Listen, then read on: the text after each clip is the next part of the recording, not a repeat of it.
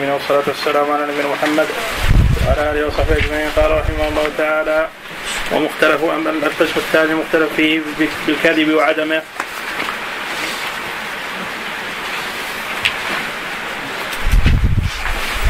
فمثال القسم الأول وهو من اختلف فيه هل هو متهم بالكذب أم لا. عكرمة مولى, مولى ابن عباس اتهمه بالكذب جماعة منهم سعيد بن المسيب.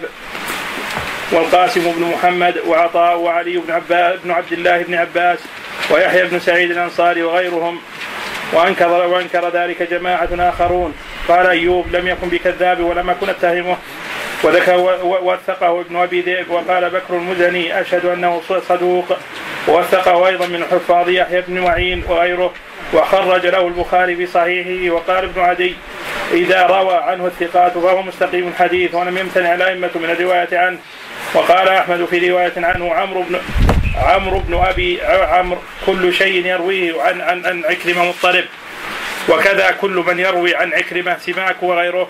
وقيل له وقيل له فترى هذا من عكرمة ومنهم قال لا ما أحسبه إلا من قبل عكرمة.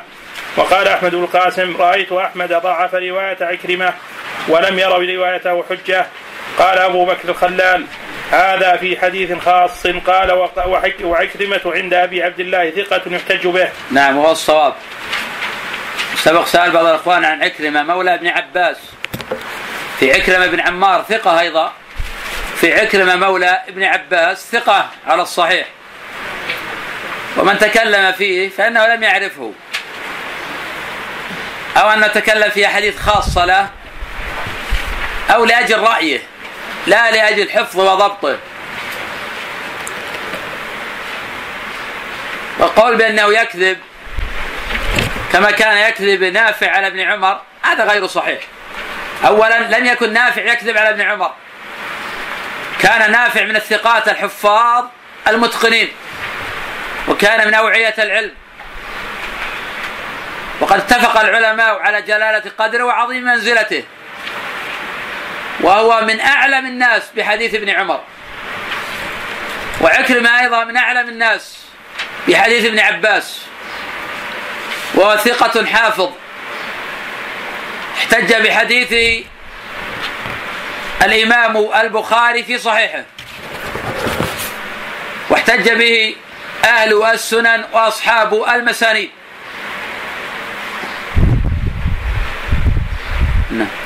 كذا قال والظاهر خلافه. وقد يكون عن أحمد فيه روايتان فإن المروزي ذاك فإن الم... المروزي. المروزي. فإن المروزي نقل عن أحمد أنه قال عكرمة يحتج به وذكر يحيى بن معين عن محمد بن فضيل حدثنا عثمان بن بن حكيم قال جاء عكرمة إلى أبي أمامة بن ابن سهل وأنس جالس عند عنده فقال يا أبا أمامة سمعت ابن عباس يقول ما حدثكم؟ عكرمة عني بشيء فصدقوه فإنه لن يكذب علي. قال نعم. وقال ابن معين إذا سمعت إذا سمعت من يقع في من يقع في عكرمة فاتهمه على الإسلام. وقال أبو حاتم الرازي يحتج بحديثه إذا روى عن الثقات. قال والذي أنكر عليه مالك ويحيى بن سعيد فلسبب رأيه ويعني أنه نسب إلى رأي الخوارج. وأما تكذيب ابن عمر ابن عمر له وأما تكذيب ابن عمر له فقد روي عن من وجوه لا تصح وقد أنكره مالك. قال إسحاق بن عيسى قلت لمالك أبلغك أن ابن عمر قال لنافع لا تكذب علي كما يكذب عكرمة كما يكذب عكرمة على ابن عباس. قال لا ولكن بلغني أن ابن أن ابن المسيب قال لذلك لبرد مولاه وذكر وذكر أحمد أن ابن سيرين كان يقول يروي عنه ولا يسميه وكذلك مالك وأشار أحمد إلى أنه ما طعن في مذهبه ورأيه لكن روي عن ابن عباس بن سيرين أنه كذبه من رواية الصلت بن دينار عنه والصلت لا تقبل رواياته وابن سيرين لا يروي عن كذاب أبدا. وهو محمد محمد بن اسحاق محمد بن اسحاق ابن إسحاق وغيره وغيره. وغيره, وغيره وممن اختلف في اتهامه بالكذب. أيضا محمد بن إسحاق وقد سبق ذكره ومنهم جابر الجعفي. الحافظ ابن رجب رحمه الله تعالى يذكر هؤلاء للدفاع عنهم. لأن هذا أمر قد قيل. كما صنع الذهبي في ميزان الاعتدال. يورد في الميزان كل من تكلم فيه. ثم يبين خطأ من تكلم. أو صواب من تكلم. حتى إنه أورد في الميزان علي بن المديني. وذكر لما أورد أنه ليس على شرطه ولكن أورده لما أورده العقيلي في الضعفاء. فأراد الدفاع عنه والرد على العقيلي. وطال الذهبي حديثا في ترجمة علي بن المديني. ذبا عنه ودفاعا. وهذا واجب أهل العلم. أنهم يذبون عن أهل الفضل وأهل الدين. وأن يكمموا أفواه المفسدين. وأفواه الذين يتكلمون بالناس بالباطل. ومحمد بن إسحاق تكلم فيه أيضا كما تكلم في عكرمة. وقد وثقه جمع من الأئمة. خرج له مسلم في صحيحه خمسة أحاديث في المتابعات. صحح له أحمد والترمذي وجماعة من الأئمة. وتكلم فيه يحيى ابن سعيد القطان لأجل حفظه. وأما مسألة الكذب فكل من قال عنه ذاك فقد وهم. لم يكن ابن إسحاق كذابا على أننا سنخرج إن شاء الله قبل بعد قليل من قال عنه بأنه كذاب وانه يقصد قضية عينية. لا يقصد أن هذا أمر مضطرد. فابن إسحاق لم يكن كذابا. ونضيف إلى أحمد صحح له والترمذي صحح له البخاري أيضا صحح له في خلق أفعال العباد.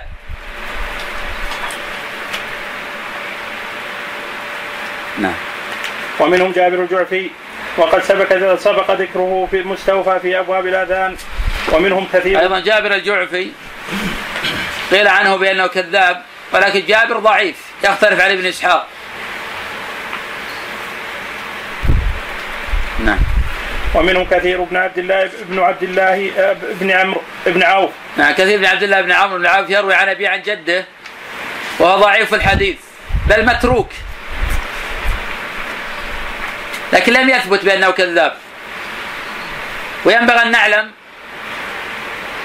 بأن الأوائل يطلقون الكذب على معنيين. الأول تعمد الإخبار بخلاف الصدق. تعمد الإخبار بخلاف الصدق. وهذا الذي يرد حديثه بالاتفاق. وهذا الكذاب. وحديثه موضوع. النوع الثاني يقصدون به الخطأ.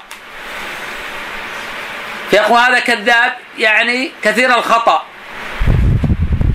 ومنه قول النبي صلى الله عليه وسلم لأبي السنابل. كذب أبو السنابل يعني أخطأ. ومنه الحديث عند أبي داود في كتاب الصلاة.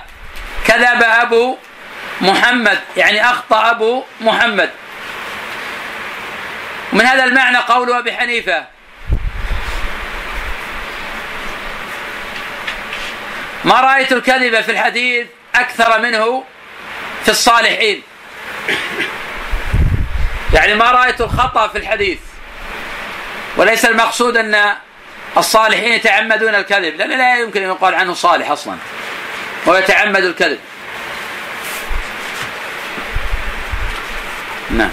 فإن الترمذي يصح حديثه وقد مشى أمره غير واحد وتركه الأكثرون وضرب أحمد على حديثه. نعم نعم هذا حديث متروك وعيب على الترمذي رحمه الله تعالى تصحيح بعض أحاديثه كما في الجمعة في كتاب الصلح الجائز بين المسلمين إلى آخره كثير من عبد الله هذا لا يحتج بحديثه نعم ولم يخرجه في المسند ومنهم إبراهيم بن محمد بن ابن محمد بن أبي يحيى والأكثرون على اتهامه بالكذب. نعم هذا متهم بالكذب وهو شيخ الشافعي. هو الذي يقول عنه الشافعي حدثني من أثق به. ويكاد يتفق الحفاظ على ترك حديثه. وكان الإمام أحمد رحمه الله تعالى يتكلم فيه.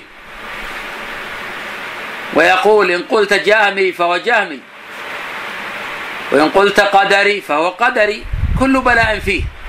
نسأل الله السلامة والعافية. وهو متهم بالكذب أيضا. وحديثه متروك لا يحتج به. نعم. القسم الثاني المختلف فيه على هل غلب عليه الوهم أم لا؟ ومثال القسم الثاني وهو, وهو من اختلف فيه هل هو من غلب على حديثه الوهم والغلط أم لا؟ عبد الله عبد الله بن بن محمد بن ابن عقيل. نعم. عبد الله بن محمد بن عقيل. هذا يروي عن جابر بن عبد الله وغيره من الصحابة. ويروي عن محمد بن الحنفيه عن علي.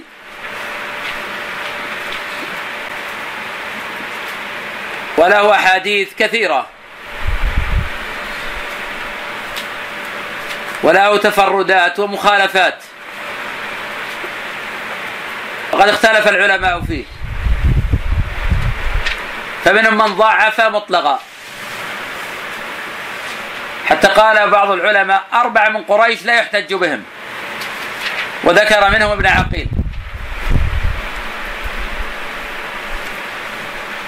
وقال أحمد عن حديثه في الحيض في نفسي منه شيء.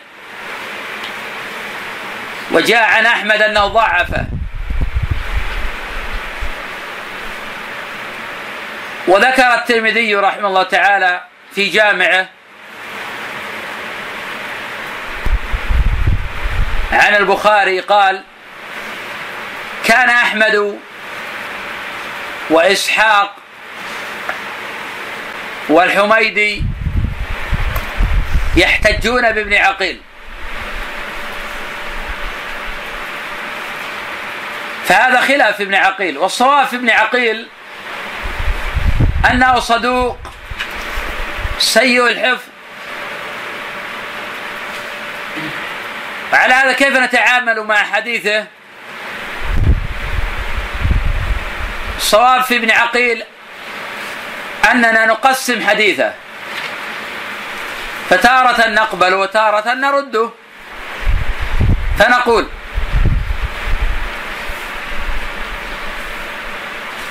إذا تفرد ابن عقيل بأصل إذا تفرد ابن عقيل بأصل.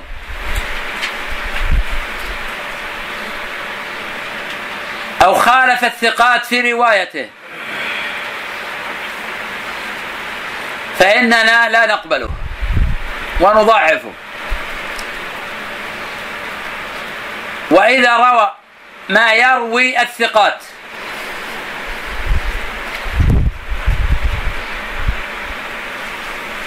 أو تفرد بما ليس بأصل. فإننا نقبل حديثه. وقد صحح له الترمذي وغيره. وروى له البخاري في صحيحه تعليقا. نعم. وقد ذكر الترمذي في أول كتابه عن البخاري أن أحمد وإسحاق الحميدي والحميدي كانوا يحتجون والحميدية كانوا يحتجون بحديثه. وقد صحح الترمذي حديثه. وقال ابن معين وغيره لا يحتج به. وقال الجوز الجوز الجوزجاني عامة ما يروى, يروى عنه غريب وتوقف عنه وتوقف عنه. عاصم بن عبد بن عبيد الله العمري. وكذلك عاصم بن عبيد الله العمري. فإن الترمذي يصحح حديثه في غير موضع والأكثرون ذكروا أنه كان مغفلا يغلب عليه الوهم والخطأ. ولذلك السلام. ولذلك هذا مما عيب على الترمذي رحمه الله تعالى. فإن عاصم بن عبيد الله ضعيف ومشهور بالضعف.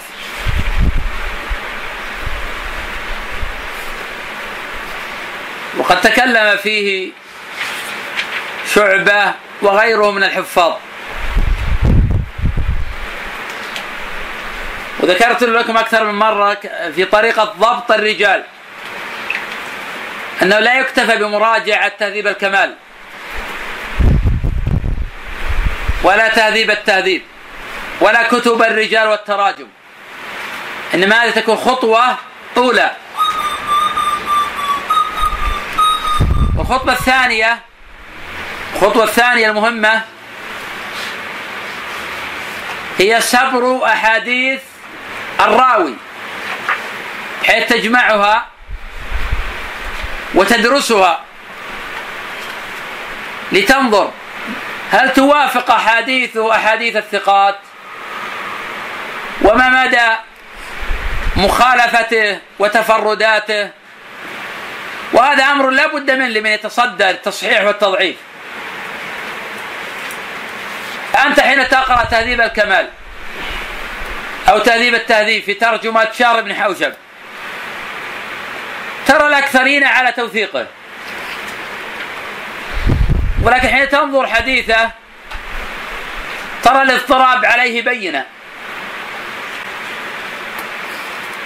ومن ثم قال عنه الإمام أحمد مضطرب الحديث. وقال ابن عون نزكوه أي تركوه. وكذا قال شعبة. وقد أعرض عنه الشيخان. نعم. قال شعبة كان عاصم عاصم لو لو قلت له من بنى مسجد البصرة لقال حدثني فلان عن فلان. أن النبي صلى الله عليه وسلم بناه وقال شعبة أيضا كان عاصم لو, لو, لو قلت له رأيت رجلا راكبا حمارا لقال حدثني أبي. القسم الثالث المختلف فيه في كثرة الخطأ وقلته. قف على هذا. الحمد لله رب العالمين والصلاة والسلام على نبينا محمد وعلى آله وصحبه أجمعين. قال رحمه الله تعالى القسم الثالث المختلف المختلف فيه في كثرة الخطأ وقلته. ومثال القسم الثالث وهو من اختلف فيه هو ممن كثر خطأه وفحش أم, أم ممن قل خطأه. حكيم بن جبير حكيم بن جبير الأسدي الكوفي فإنه قليل الحديث وله أحاديث منكرة. قال محمد بن عبد الرحمن العنبري عن عبد الرحمن بن مهدي وسئل عن حكيم بن جبير فقال إنما روى أحاديث يسيرة وفيها أحاديث منكرات. وقال ابن المديني سألت يحيى بن سعيد عنه فقال كم؟ كم روى إنما روى شيئا يسيرا. وقال يحيى وقد روى عنه زائدة قد قلت ليحيى من ترك قال شعبة قلت من أجل حديث الصدقة. قال نعم ثم قال يحيى نحن نحدث عمن دون هؤلاء. وقد خرج الترمذي حديث الصدقة في كتاب الزكاة وحسنه وسبق الكلام عليه هناك مستوفى. وقد احتج به أحمد في رواية عنه وعضده بأن سفيان رواه عن زبيد عن محمد بن عبد الرحمن بن يزيد. وقد أنكر ابن معين وغير وغيره حديث زبيد هذا. وقال ابن ابن حبان في حديث في حكيم بن بن جبير كان غاليا بالتشيع كثير الوهم. فقد فيما يروي كان أحمد لا يرضاه وخرج له ابن حبان حديث الصدقة. وقال ليس له حق طريق يعرف ولا رواية إلا من حديث حكيم بن جبير. وحكيم هذا روى عنه الثوري والأعمش. وزائده وغيرهم وتركه شعبة ويحيى وابن مهدي. وقيل إن يحيى كان يحدث عنه وقال جوزجاني هو كذاب. وقد تقدم أن الترمذي أن الترمذي حسن حديثه. وقال أحمد في رواية عنه في حديث الصدقه هو حسن. واحتج به وقال مرة في حكيم. هو ضعيف الحديث مضطرب. وقال ابن معين ليس بشيء. وقال أبو زرعة في رأيه شيء ومحل الصدق إن شاء الله. وقال أبو حاتم ضعيف الحديث منكر الحديث. له رأي غير محمود. قال وهو قريب من يونس بن خباب وثوير وثوير بن أبي فاخته. وقال النسائي ليس بالقوي. وقال الدار قطني متروك. عبد الملك بن أبي س... ملخص قال العلم فيه إنه لا يحتج به. ومتى ما وجد هذا في الإسناد فإنه يضعف. نعم. وعبد الملك بن ابن ابن أبي سليمان العرزمي وممن اختلف اختلف في أمره هل هو ممن فحش خطأه أم لا؟ هو عبد عبد الملك ابن أبي سليمان العرزمي واسم أبي سليمان ميسرة. قال أمية بن خالد قلت لشعبة ما لك؟ لا تحدث عن عن عبد الملك بن أبي سليمان. قال تركت حديثه. وقلت تحدث عن محمد بن عبيد الله العرزمي وتدعى عبد الملك ابن أبي سليمان وكان حسن الحديث. قال من حس من حسنها فررت خرجه ابن أبي حاتم والعقيلي وابن وابن عدي وغيرهم. وقال وكيع عن شعبة. لو روى, لو روى عبد الملك عبد الملك بن أبي سليمان حديثا آخر مثل حديث الشفعه الشفعة. لطرحت حديثه. وقد خرج الترمذي حديث الشفعة في كتاب الأحكام والأقضية. وسبق الكلام عليه هناك مستوفى. تقدم أيضا الكلام عليه. وأن جماعة من الأئمة صححوا هذا الحديث. منهم ابن معين.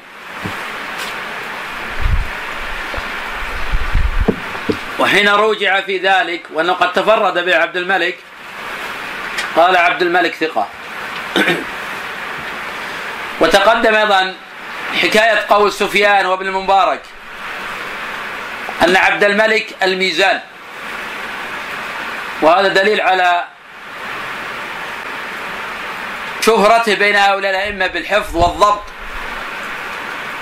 حيث يسمونه الميزان. قد احتج بعبد الملك الشيخان وغيرهما وهو من الحفظ والمعرفة والضبط بمكان. وقد تكلم الحافظ ابن عبد الهادي في التنقيح. على حديث عبد الملك في الشفعة وبين الشعبة طعن فيه ولم يصب وذكر أنه طعن في المتن وأن شعبة لم يكن فقيها ولم يفهم المتن أصلا. وبين ذلك. وشرح هذا المعنى أيضا شيخ الإسلام ابن تيمية وابن القيم في إعلام الموقعين.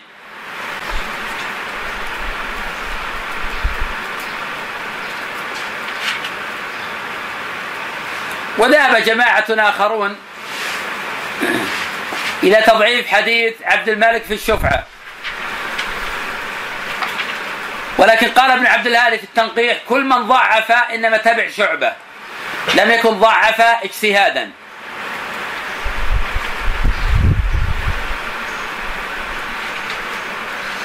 وأما قول شعبة رحمه الله من حسنها فررت. هذا كما قال غير واحد. شعبة كان سيء القول في عبد الملك. كما كان يحيى بن سعيد القطان سيء القول في ابن إسحاق.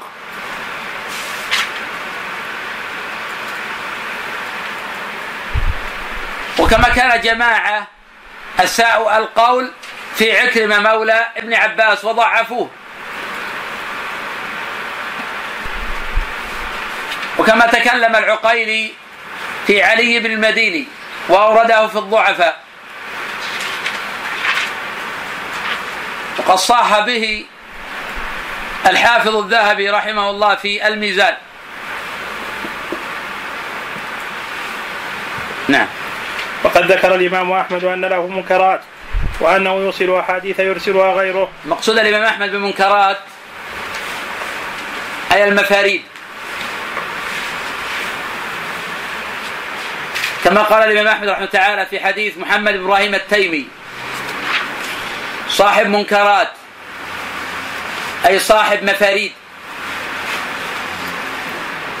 نعم. وقد ذكرنا ذلك في كتاب النكاح في باب تنكح المرأة على ثلاث.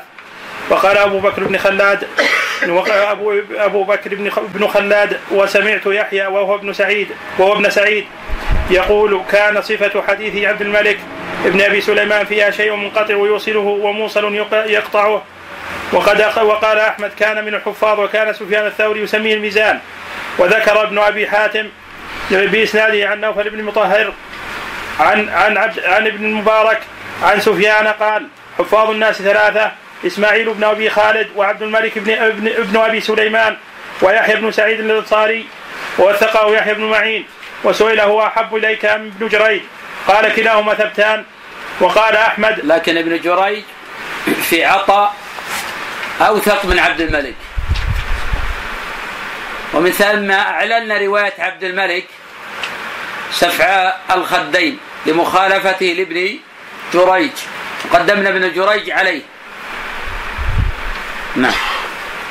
وقال أحمد هو يخالف ابن جريج في أحاديث وابن جريج عندنا أثبت منه وخرج له مسلم وإنما ترك شعبة حديثه لرواية حديث الشفعة لأن شعبة هو من, مذهب من مذهبه أن من روى حديثا غلطا مجتمعا عليه ولم يتهم نفسه فيتركه.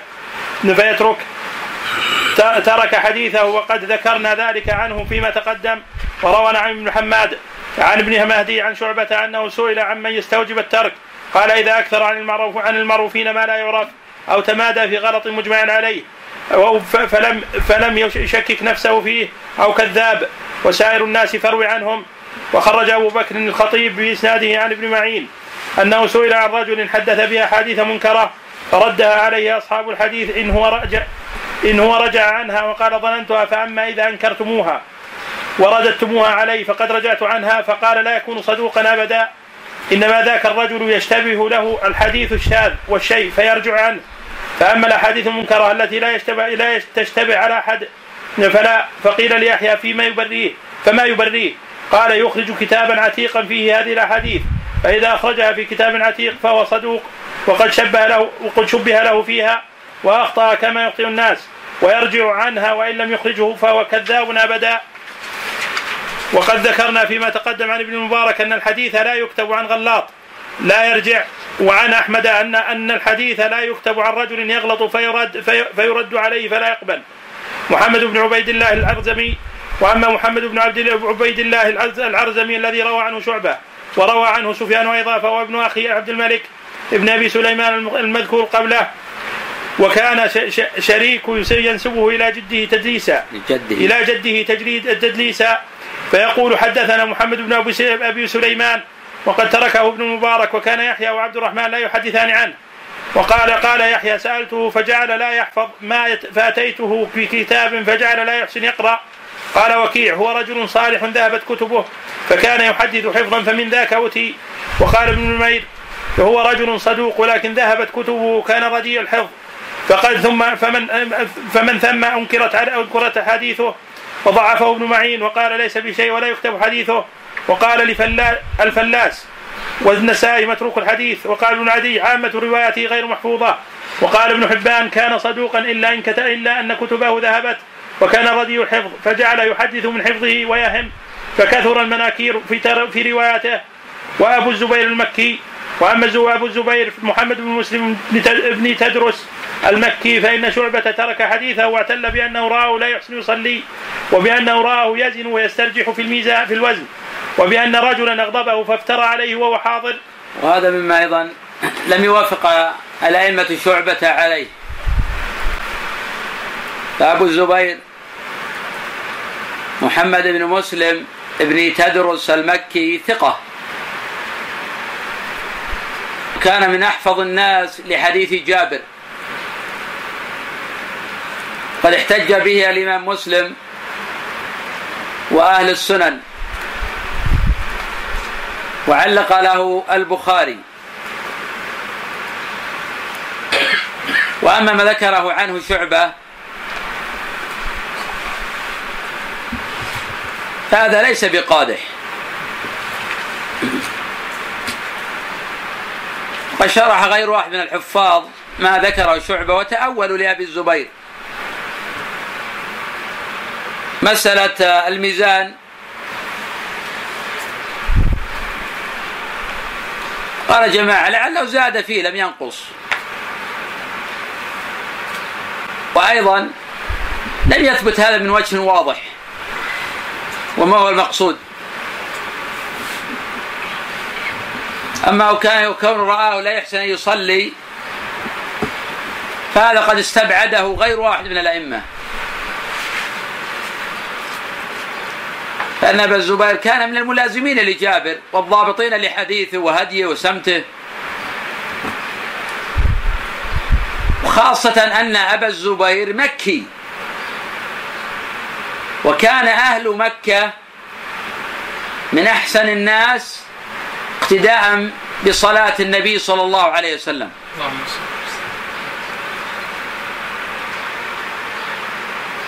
نعم. قال شعبة وفي صدر لأبي الزبير عن جابر 400 400 حديث والله لا لا حدثت عنه حديثا أبدا ولم يذكر عليه كذبا ولا سوء حفظ.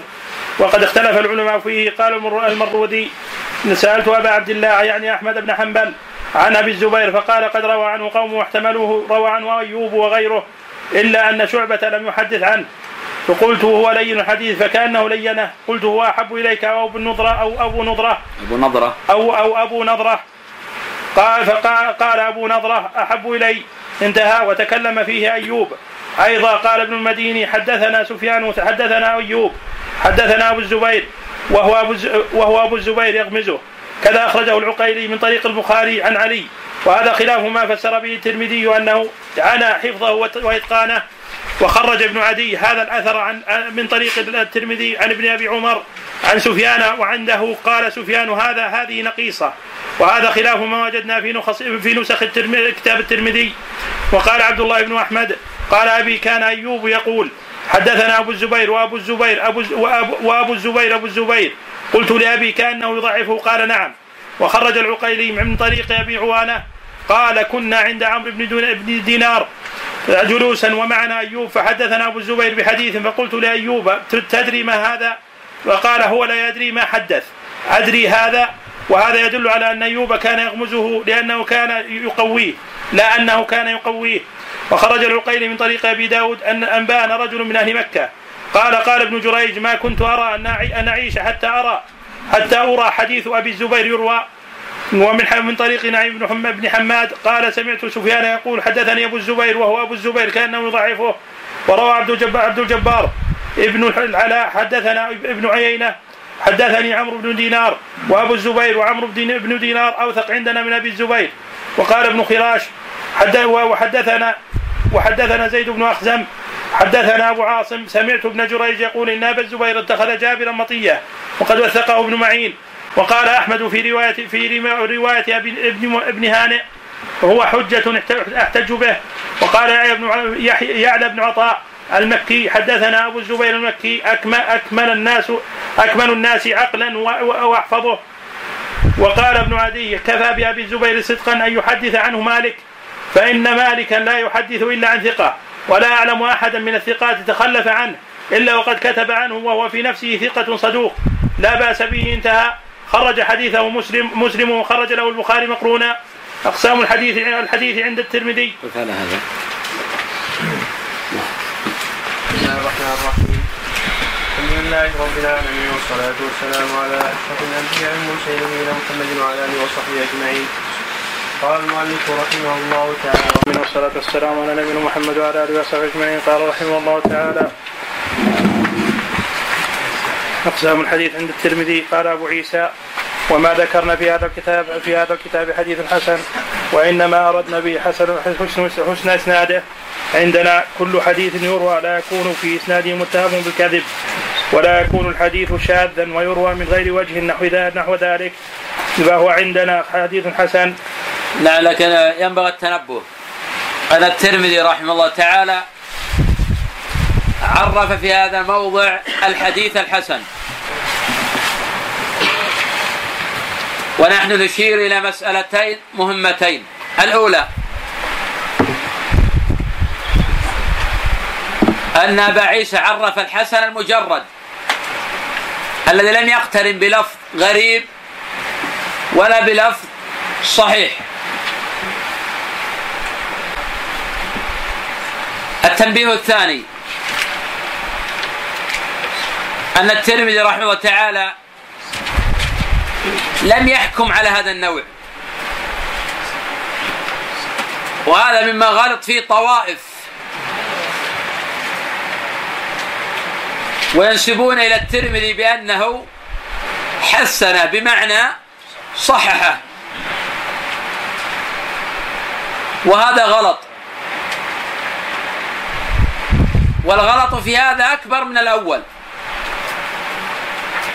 وهو الذي درج عليه علماء القرون الوسطى والمتأخرون.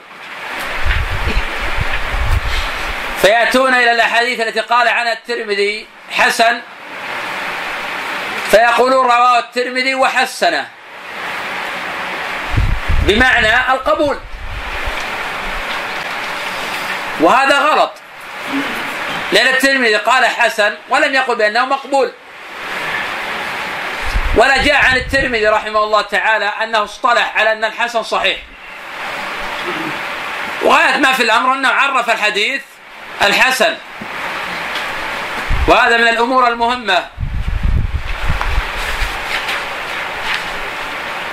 لأنه خلق في هذا غلطوا في هذا الجانب.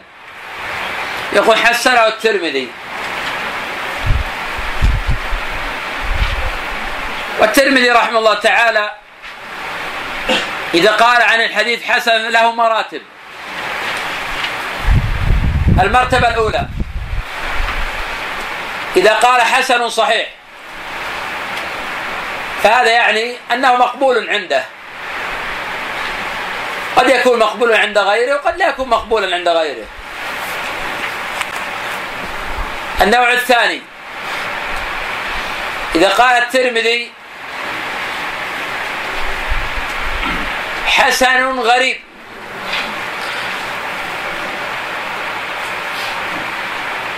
فهذا اولا لا يدخل في التعريف الذي عرف به الحسن.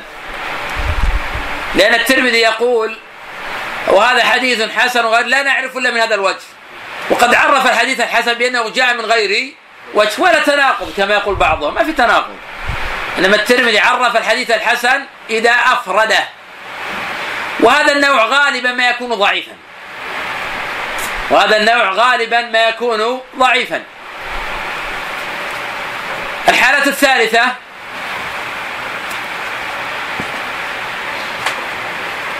إذا قال الترمذي حسن ولم يقل غريب ولا صحيح فهذا هو الذي جاء من غير وجه. وهذا لم يحكم عليه الترمذي بحكم. ولا يصح القول بأنه حسن بمعنى صححه لأن هذا لم يقله أبو عيسى. ومن قاله فإنما هذا الشيء فهمه. وهذا من كيسه لا من كيس أبي عيسى. وهذا ينظر فيه. قد يكون مقبولا وقد يكون ضعيفا أيضا. ولا ننسب لأبي عيسى بأنه حسن بمعنى صححه إنما نخبر عنه بأنه قال عنه حديث حسن. بمعنى أنه قد روي من غير وجه ولم يكن في إسناده لا كذاب ولا متهم ولم يكن معلولا. فقط الترمذي عرف بهذا. أكثر من هذا ما في أكثر من هذا. نعم. وما ذكرنا في هذا الكتاب حديث غريب. فإن أهل الحديث فإن أهل الحديث يستغربون الحديث بمعاني. رب رب حديث يكون غريبا لا يروى إلا من وجه واحد مثل ما حدث به محمد بن سليمان بن سلمة عن أبي العشراء عن أبيه عن قال قلت ذكر الترمذي إن الحديث الغريب أو أن العلماء يستغربون الحديث لعدة معاني. وذكر مثالا اولا هنا ما روى حماد بن سلمة عن أبي العشراء أبو العشرة العشرة هذا قيل اسمه أسامة. وقيل غير ذلك. قال البخاري رحمه الله تعالى في اسمه وفي سماعه نظر. وقد لينه البخاري رحمه الله وقال أحمد في حديثه عندي نظر. وقد أنكر غير واحد من الحفاظ حديثه. ومع كل هذا يقول ابن حجر في التقريب مجهول. وهذا غلط. أبو العشرة ليس بمجهول. أبو العشرة ضعيف. ولا يحتج بشيء من مروياته.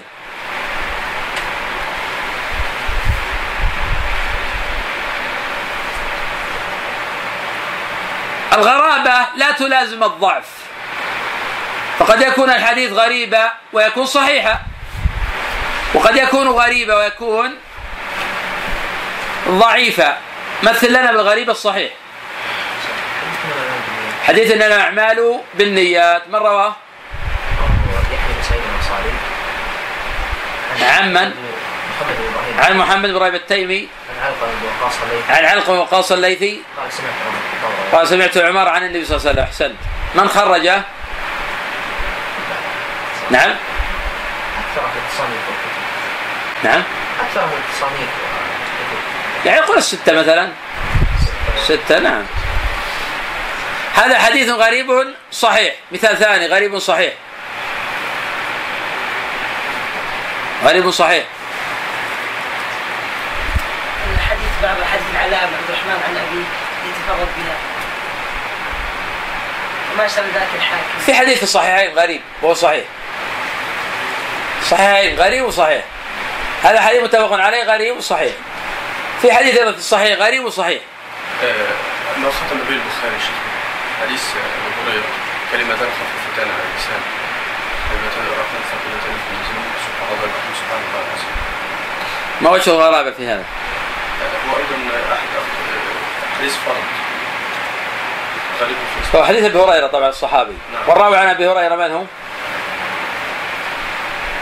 لا طيب على على أي أساس إذا قلت قريب؟ شيخنا يقول انه افتتح صحيحه بحديث عمر واختتموا بحديث أبي هريرة جيد. طيب وجه الغرابه كيف نفهم؟ الأخ قال غريب لأنه تفرد به كذا. أنت تقول في تفرد.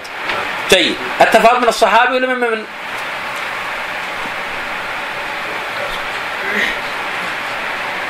هو القعقاع بن عمرو عن ابي زرع عن ابي أنا بزرع بن عمرو بن جرير. هذا وجه التفرد وجه الغرابة. جيد. في مثال ثالث. حديث عمرو بن الحارث عن أبي يونس عن ابي هريره عن أبي هريرة والذي نفس محمد بن بيت لا يسمع بأحد من هذه صح مسلم. طيب. حديث الرابع في الصحيحين. ابن عمر عمر عن بيع الولاء وعن هبته. نعم من الراوي عن ابن عمر؟ جيد. إذا أخذنا أمثلة الآن غريبة على الصحيح. نريد أمثلة غريبة على الضعيف. أمثلة غريبة على الضعيف. نحن اخذنا الان الصحيح. أمثلة غريبة على الضعيف. حديث عبد الرحمن بن مهرة عن الأعمش عن أبي الزبير عن جابر. يتمنى الصحة يوم القيامة لو قربوا بالمحارب ما وجه الغرابة؟ تفرد به عبد الرحمن بن مهرة الثقات تروي عن الأعمش عن طلحة بن مصرف عن منفرد جيد طيب ما في حديث غريب يكون ككل يعني غريب من حيث الاسناد ما في مخالفه اللهم في تفرد فقط الإعلام عن الرحمن عن أبي هريرة منتصف شعبان تفرد به على نعم هذا حديث غريب حديث العلم بن الرحمن بن يعقوب الحرق بن أولام عن أبي عن أبي هريرة أن النبي صلى الله عليه وسلم قال نصف شعبان فلا تصوم وأنكره أبو حاتم والبخاري وأحمد بن حنبل وآخرون نعم. ما حدث به حماد بن سلمة عن ابو العشراء عن أبيه قال قلت يا رسول الله ما تكون الزكاة إلا في الحلق أو واللبة. واللبة. واللبة فقال, فقال, لو طعنت في فخذها أجزأ, أجزأ عنك. فهذا حديث تفرد به حماد بن سلمة عن أبي العشراء عن ولا يعرف لأبي العشراء عن أبيه إلا هذا الحديث. وإن كان هذا الحديث مشهورا عند أهل العلم فإنما اشتهر من حديث عن محمد بن سلمة ولا نعرفه إلا من حديثه. ورب رجل من الأئمة يحدث بالحديث لا يعرف إلا لا يعرف إلا من حديثه. فيشتهر الحديث لكثرة من روى عنه. مثل ما روى عبد الله بن دينار عن عبد عن ابن عمر عن النبي صلى الله عليه وسلم نهى عن بيع ال- ال- الولاء وهبه عن هبته. لا نعرفه إلا من حديث عبد الله بن دينار. روى عنه عبيد الله بن عمر وشعبة وسفيان الثوري ومالك بن أنس وابن عيينة وغير واحد من الأئمة. وروى يحيى بن سليم على هذا الحديث هذا الحديث عن عبد الله بن عن عبيد الله بن عمر ابن عمر عن نافع عن ابن عمر فوهم فيه يحيى بن سليم والحديث الصحيح هو عن عبيد الله بن عمر عن عبد الله بن دينار عن ابن عمر هكذا روى عبد الوهاب الثقفي وعبد الله وعبد الله بن نمير عن عبيد الله بن عمر عن عبد الله بن دينار عن ابن عمر وروى المؤمل هذا الحديث عن شعبة فقال شعبة وددت أن عبد الله بن أن عبد الله بن دينار أذن لي حتى أقوم حتى كنت أقوم إليه فأقبل رأسه. إعلم أن الترمذي تقسم في كتابه هذا الحديث إلى صحيح وحسن وغريب وقد يجمع هذه الأوصاف الثلاثة في حديث واحد وقد يجمع منها وصفين في الحديث وقد يفرد أحدها في بعض الأحاديث وقد نسب طائفة من العلماء الترمذية إلى التفرد بهذا التقسيم. ولا شك أنه هو الذي اشتهرت عنه هذه القسمة وقد سبقه البخاري إلى ذلك. كما ذكره الترمذي عنه في كتاب العلل أنه قال في حديث البحر, البحر هو الطهور البحر, البحر هو الطهور ماؤه. وهو حديث حسن صحيح. وإنه ينبغي أن نعرف قلنا قبل قليل أولا الترمذي عرف الحسن ولم يعطه حكما فعلى هذا الترمذي ما جعل الحسن قسيما للصحيح. وهذه مسألة مهمة ينبغي التفطن لها. بخلاف المتأخرين جعل الحسن قسيما للصحيح واصطلحوا على معان معينة. وهذا غير موجود في عصور السلف. هذا الأمر الأول. الأمر الثاني أن ما جاء على ألسنة السلف كالبخاري وأحمد وآخرين بأنه حديث حسن لا يقصدون الحسن الاصطلاحي. ولا يعرف هذا عن أحد منهم. أمر ثالث مهم الصواب فيه أن الحديث ينقسم إلى قسمين. أن الحديث ينقسم إلى قسمين مقبول وغير مقبول. الحديث ينقسم إلى قسمين مقبول وغير مقبول. فالمقبول عند الأوائل هو الصحيح وهو مراتب كثيرة.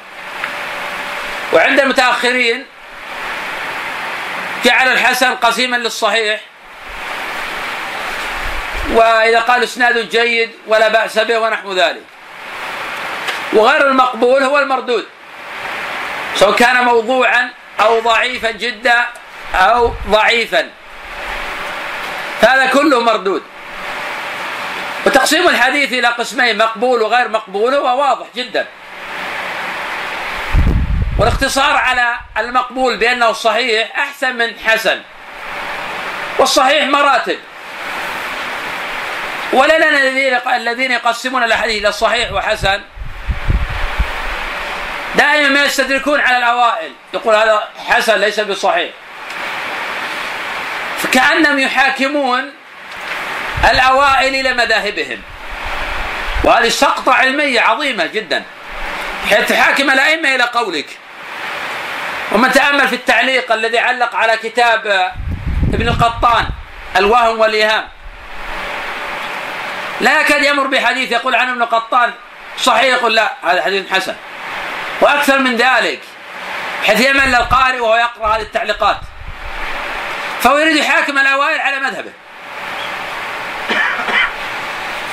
لا فرق على الصواب بين حسن وبين صحيح. لكن نقول نحن إن الصحيح مراتب.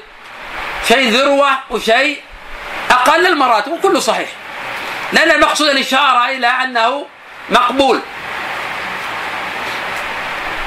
وعلى هذا أقول أن الحسن الاصطلاحي الذي هو قسيم للصحيح. هذا لا يعرف عن السلف أبدا. هذا لا يعرف عن السلف أبدا. ولا يستطيع أن يثبت لا عن أبي عيسى ولا عن غيره. هذا غير معروف. إنما اصطلح عليه الأواخر لا الأوائل. ومن هنا نشأ غلط عظيم في التصحيح وخلط. تجد مثلا الأواخر كالنووي ومن جاء بعد إلى هذا العصر. يقول حسنه الترمذي يعني إشارة إلى أنه صحح وهذا غير صحيح. أين حسن الترمذي صححه الترمذي عرف الحسن كما تسمعون. بس قال هذا الحسن ما قال مقبول. أنت وفي ذاكرتك واصطلحت على معنى معين في الحسن فأردت أن تحمل كلام الأوائل على ما في ذاكرتك. لا على ما هو واقع في نفس الأمر. هذا لا يعرف عن الأوائل أبدا. وهذا هو الذي أوجب الآن تصحيح الموضوعات والمتروكات. حتى في من ألف الحديث الصحيحة أوصى الصحيحة إلى حدود خمسين ألفا.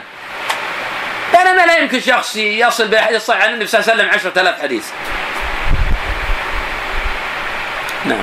وقد سبقه البخاري إلى ذلك كما ذكره الترمذي عنه في كتاب العلل أنه قال في حديث البحر هو الطهور ماؤه وهو حديث حسن صحيح وإنه قال في أحاديث كثيرة هذا حديث حسن.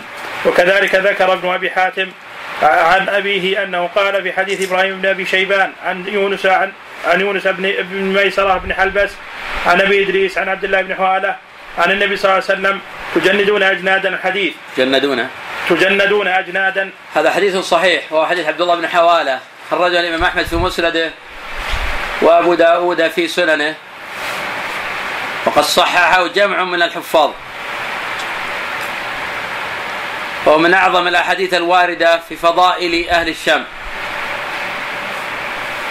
قد قال النبي صلى الله عليه وسلم في هذا الحديث فإن خيرة الله من أرضه يجتبي إليها خيرته من عباده. نعم. قال هو حديث صحيح حسن غريب. وقد كان أحمد وغيره يقولون حديث حسن وأكثر ما كان الأئمة المتقدمون يقولون في الحديث أنه صحيح أو ضعيف ويقولون منكر وموضوع باطل. وكان الإمام أحمد يحتج بالحديث الضعيف.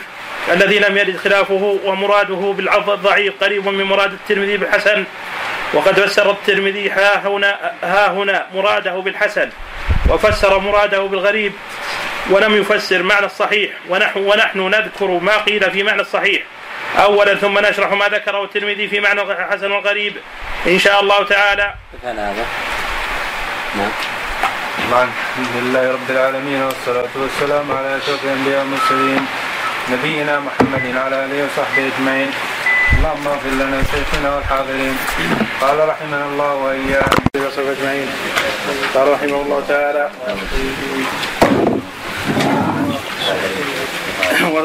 والصحيح من الحديث ومعناه.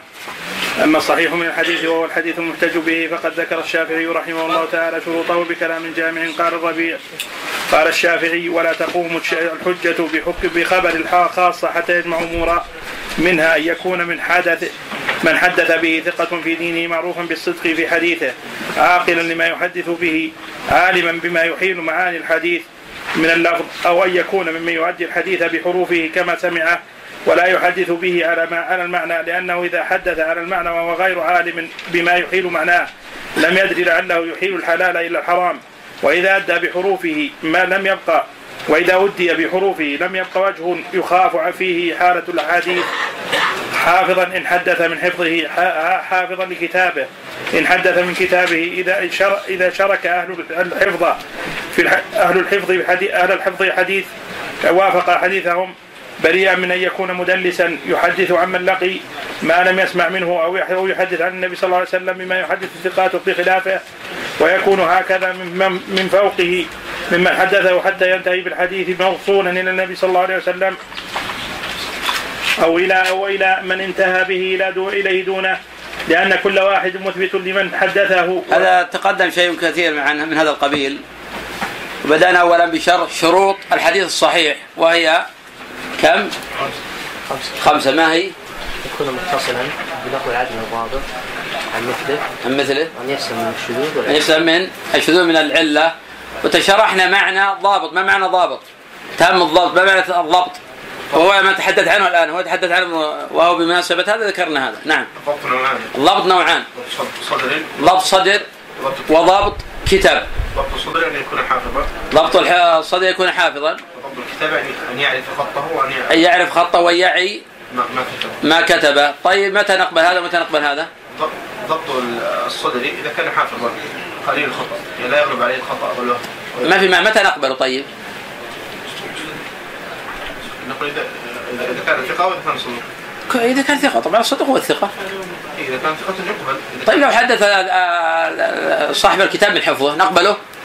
لا صار كتاب من حفظ لابد أن يحفظ من الكتاب طيب والحافظ ذا لو حدث من كتاب ليس له كتاب وهو وإذا كان حافظا خلاص يقبل. طيب حدث من كتاب هو.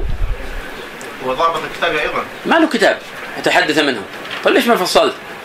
لا إذا كان حافظ ما يحتاج أن يغلب طيب متى نقبل؟ الحافظ متى نقبل؟ صاحب الكتاب؟ صاحب الكتاب إذا إذا لم يكن حافظ وحدث من كتاب وكتابه مضبوط فإنه يقبل. ال- الذي يحفظ في صدره فإنه يقبل. ما يرد ما يرد. طيب لو جانا كتاب من واحد قال هذا كتاب فلان نقبله؟ إذا كان يعني تحقق أن الكتاب لفلان وأنه مضبوط وأن الإمام أعطاه كتاب نقبل. إذا صار له كتاب إحنا قلنا ليس له كتاب. ما فهمت الله. يحفظ إذا اللي يحفظ. وليس له كتاب جاءنا من كتابه فالأصل نرده لأن هذا ليس له كتاب ولا نقبله. نقبل إذا حدث من حفظه لا غير. لأنه حافظ وليس له كتاب. أحمد. يحفظ ويحدث من الكتاب الأحد له كتاب الإمام أحمد. له كتاب. المسند كله كتاب. نعم.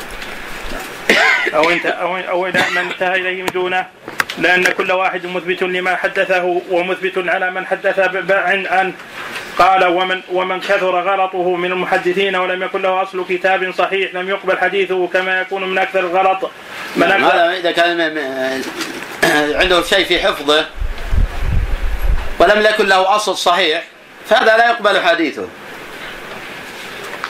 لأنه قد يدخل عليه في كتاب ما ليس من حديثه ولا يدري. لأنه غير ضابط وغير متقن. وهذا مثل سفيان بن وكيع وقد تقدم أنه سيء الحفظ. يدخل عليه في كتابه فنصح ولم ينتصح فترك حديثه.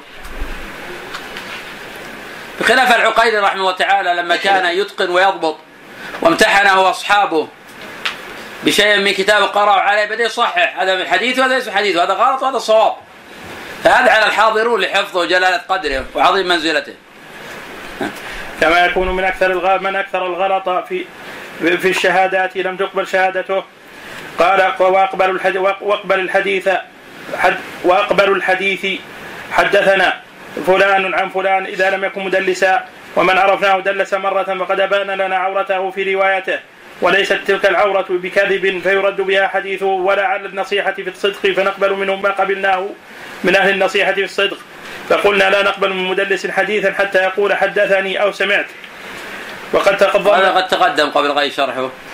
وأن الثقة الموصوف بالتدليس يقبل حديثه ولو بالعنعنة. وأنه لا يعرف عن الأوائل أبدا ولو بمثال واحد. أنهم أعلوا حديث الموصوف بالتدليس بمجرد العنعنة. وكان الأوائل يفرقون بين التدليس وبين العنعنة. قد تضمن كلامه رحمه الله تعالى أن الحديث لا يحتج به حتى حتى يجمع, يجمع رواته من أولهم إلى آخرهم شروطا. أحدها الثقة والثقة في الدين وهي العدالة وشروط العدالة مشهورة معروفة في كتب الفقه. قد تقدم شرحها وأنهم كانوا يقصدون العدالة الظاهرة لا العدالة الباطنة بدليل تخريجهم عن أهل البدع. نعم. والثانية المعرفة بالصدق في الحديث ويعني بذلك أن يكون الراوي يكون الراوي الراوي الراوي معروفا بالصدق. في رواياته فلا يحتاج فلا يحتج بخبر من ليس معروف بالصدق كالمجهول الحال ولا من يعرف بغير الصدق. وكذلك ظاهر كلام الإمام أحمد ان أن خبر مجهول الحال لا لا لا, لا يصح ولا يحتج به. تقدم عندنا المجهول والتفصيل فيه وأنه يقبل تارة ويرد تارة أخرى، متى يقبل ومتى يرد المجهول؟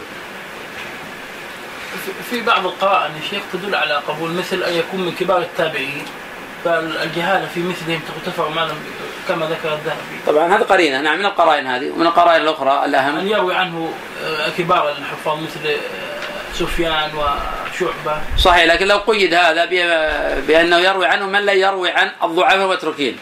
لأن إذا كان يروي عن الضعفاء المتروكين قد يكون هذا من جملة الضعفاء من جملة آه، المتروكين.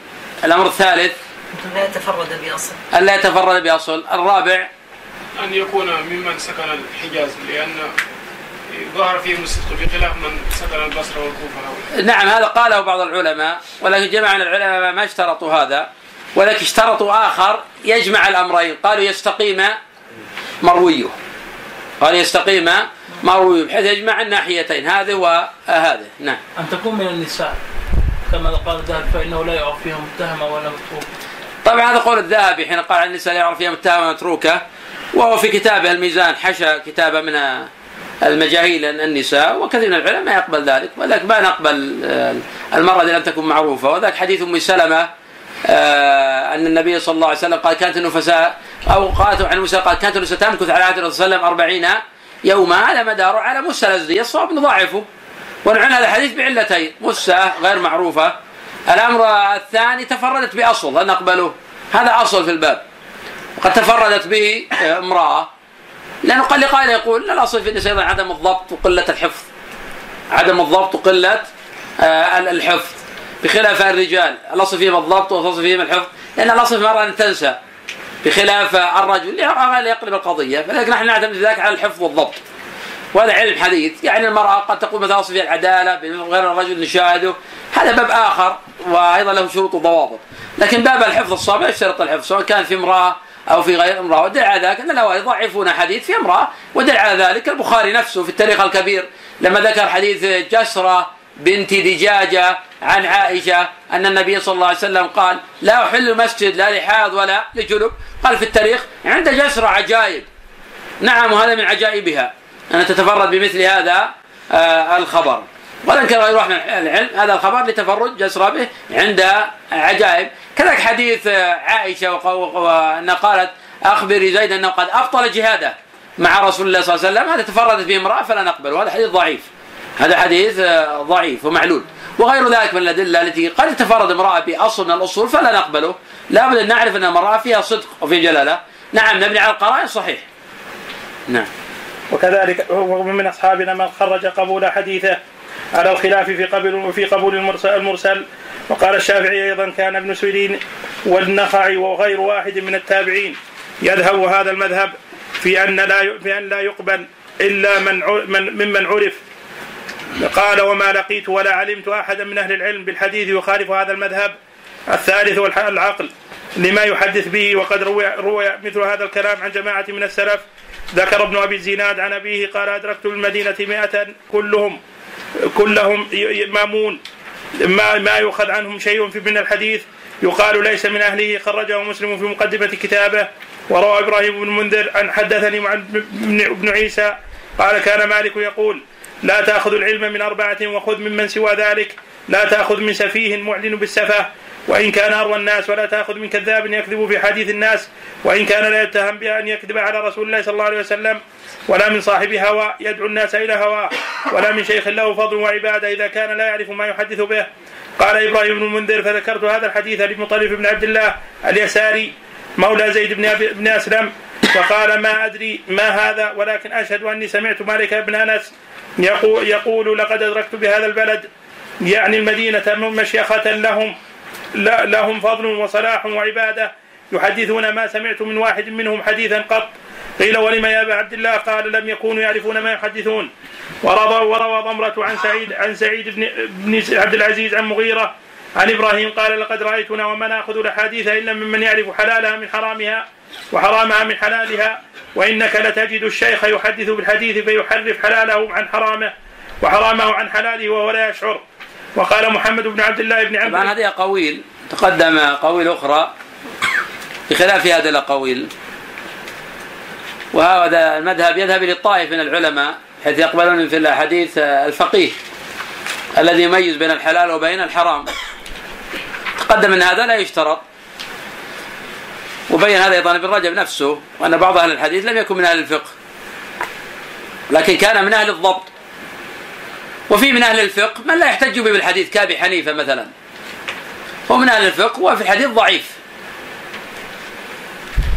إذا القضية ليست قضية فقه ولا معرفة للحلال والحرام إنما قضية قضية ضبط تحفظ بإتقان وتؤدي بإتقان. كذلك القضية ليست قضية تدين كما قال أبو حاتم رحمه الله تعالى إنا لنطعن في الرجال لعلهم قد حطوا رحالا في الجنة منذ مئتي عام. هذا الناس يتداولون حتى النساء تعرف أن ابن لهيعة ضعيف. وهو رجل تقي صالح.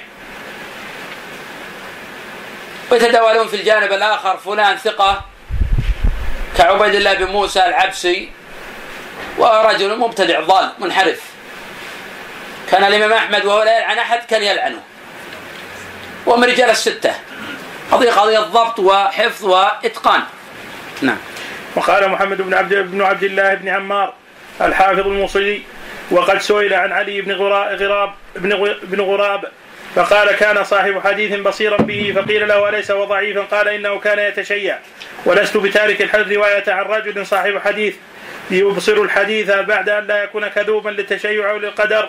ولست براو عن رجل لا يبصر الحديث ولا يعقله ولو كان أفضل من فتح يعني الموصلي وحكى الترمذي في علل في علله عن البخاري قال كل من لا يعرف صحيح الحديث من سقيمه لا لا أحدث عنه وسمى منهم زمعة ابن صالح وأيوب بن عتبة. معنى زمعة بن صالح صدوق في حفظه شيء مختلف فيه زمعة بن صالح.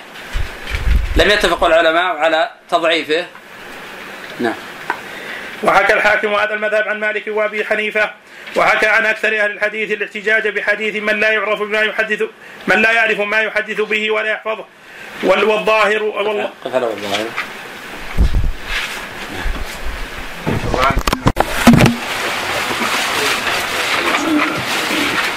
الحمد لله رب العالمين والصلاة والسلام على نبينا محمد وعلى آله وصحبه أجمعين. قال رحمه الله تعالى السادس أن لا يكون مدلس مدلسا. فمن كان مدلسا يحدث عن من رآه بما لم يسمعه منه فإنه لا يقبل منه حديثه حتى يصرح بالسماع ممن روى عنه. وهذا الذي ذكره الشافعي. قد حكاه يعقوب بن شيبة عن يحيى بن معين وقال الشادكوني من أراد التدين بالحديث فلا يأخذ من فلا يأخذ من الأعمش ولا عن قتادة إلا ما قال سمعناه وقال البرديجي تقدم عندنا تبين هذا أنه ليس قصد آه، تعليل الحديث بالعنعنة. انما يريدون من ذلك التثبت. لأن هؤلاء يدلسون. فإذا ثبت تدليسهم لم يقبل حديثهم. قدم أكثر من مرة بأن العنعنة ليست تدليسا. نعم. وقال البرديجي لا يحتج من حديث لا يحتج من حديث حميد حميد إلا ما قال حدثنا أنس. ولا يعتبر ولا ولم يعتبر الشافعي أن يتكرر التدليس من التدليس من الراوي. ولا ان يغلب عليه على حديثه بل اعتبر ثبوت بل اعتبر ثبوت تدليسه ولو بمرة واحدة واعتبر غيره من أهل الحديث أن يغلب التدليس على على حديث, حديث الرجل وقالوا إذا غلب عليه التدليس فلم يقبل حديثه حتى يقول حدثنا وهذا قول ابن المديني. نعم وتقدم أيضا ما عرف عن الأوائل أنهم يعلون حديث الموصوف بالتدليس بالعنعنة. وهذه تصانيفهم موجودة وكتبهم مطبوعة لا يعرف عن أحد منهم أنه عل حديث الموصوف بالتدليس بالعنعنة.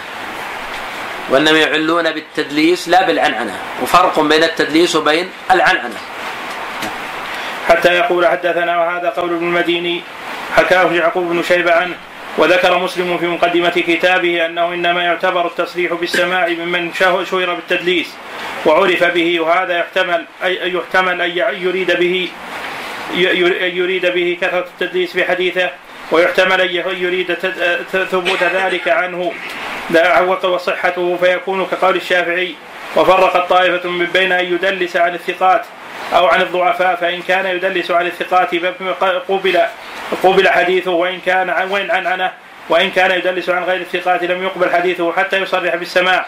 وهذا الذي ذكره حسين الكرابيسي وأبو الفتح الأزدي الموصلي حافظ وكذلك ذكره طائفة من فقهاء أصحابنا وهذا بناء على بناء على قولهم.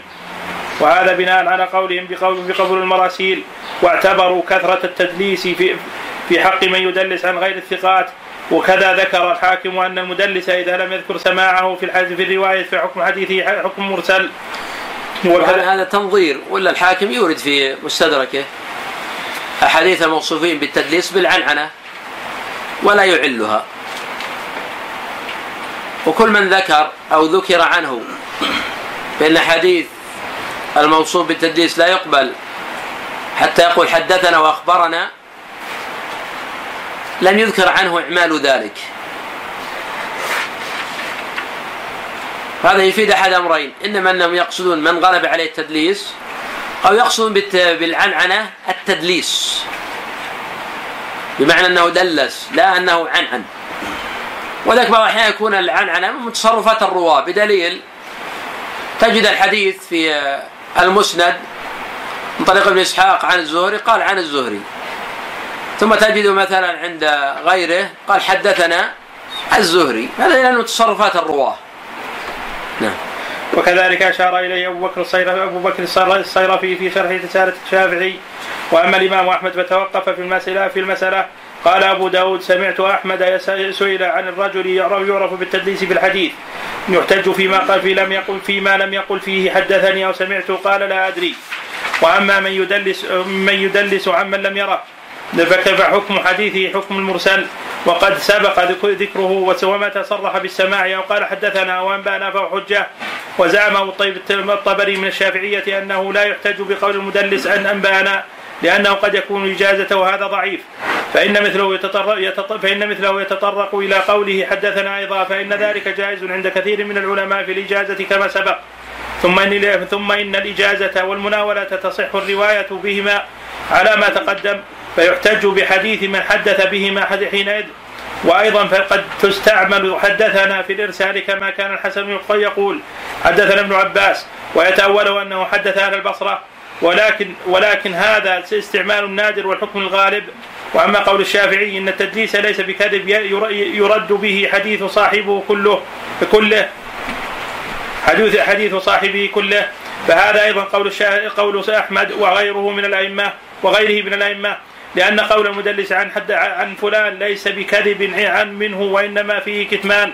من سمع منه عن عن فلان لأنه يتأولون. المدلسون يتأولون.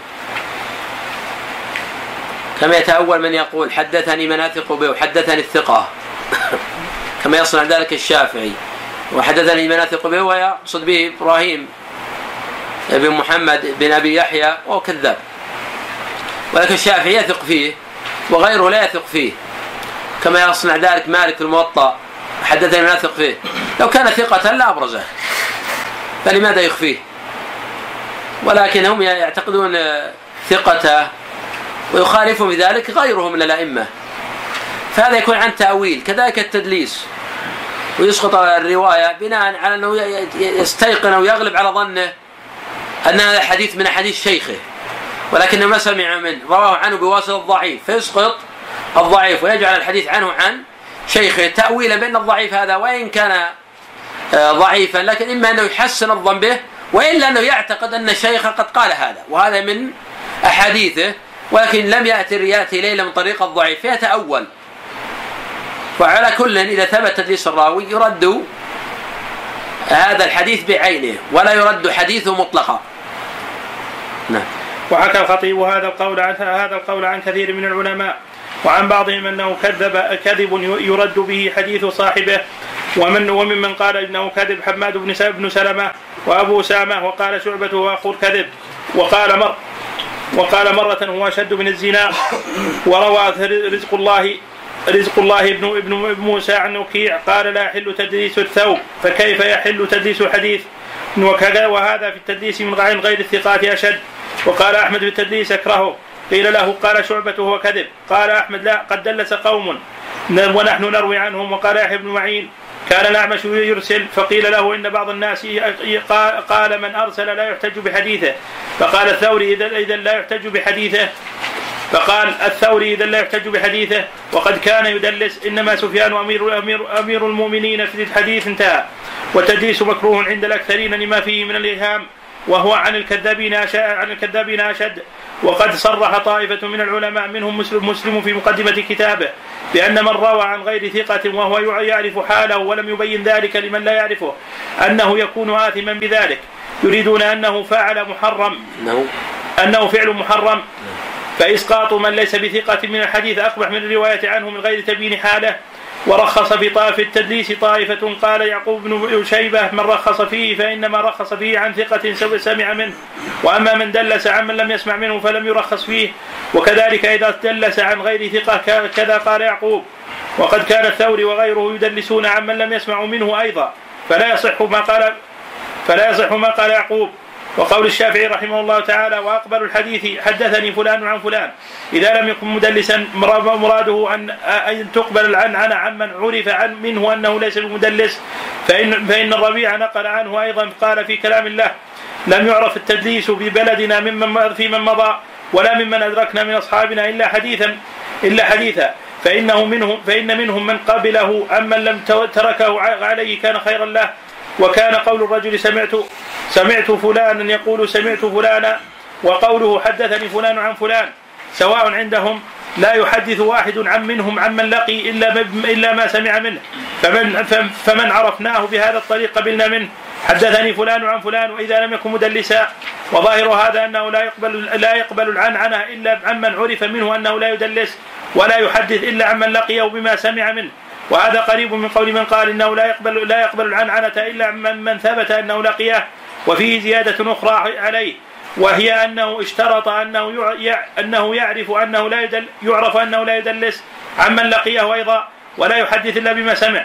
وقد فسره أبو بكر الصيرفي في في شرح الرسالة باشتراط ثبوت السماع لقبول العنعنة وأنه إذا علم السماع إذا علم السماع فهو على السماع حتى يعلم التدليس وإذا لم يعلم سمع أو لم يسمع وقف فإذا صح السماع فهو عليه حتى يعلم غيره.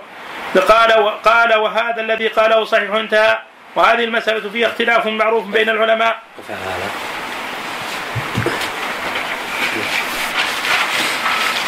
بسم الله الرحمن الرحيم. الحمد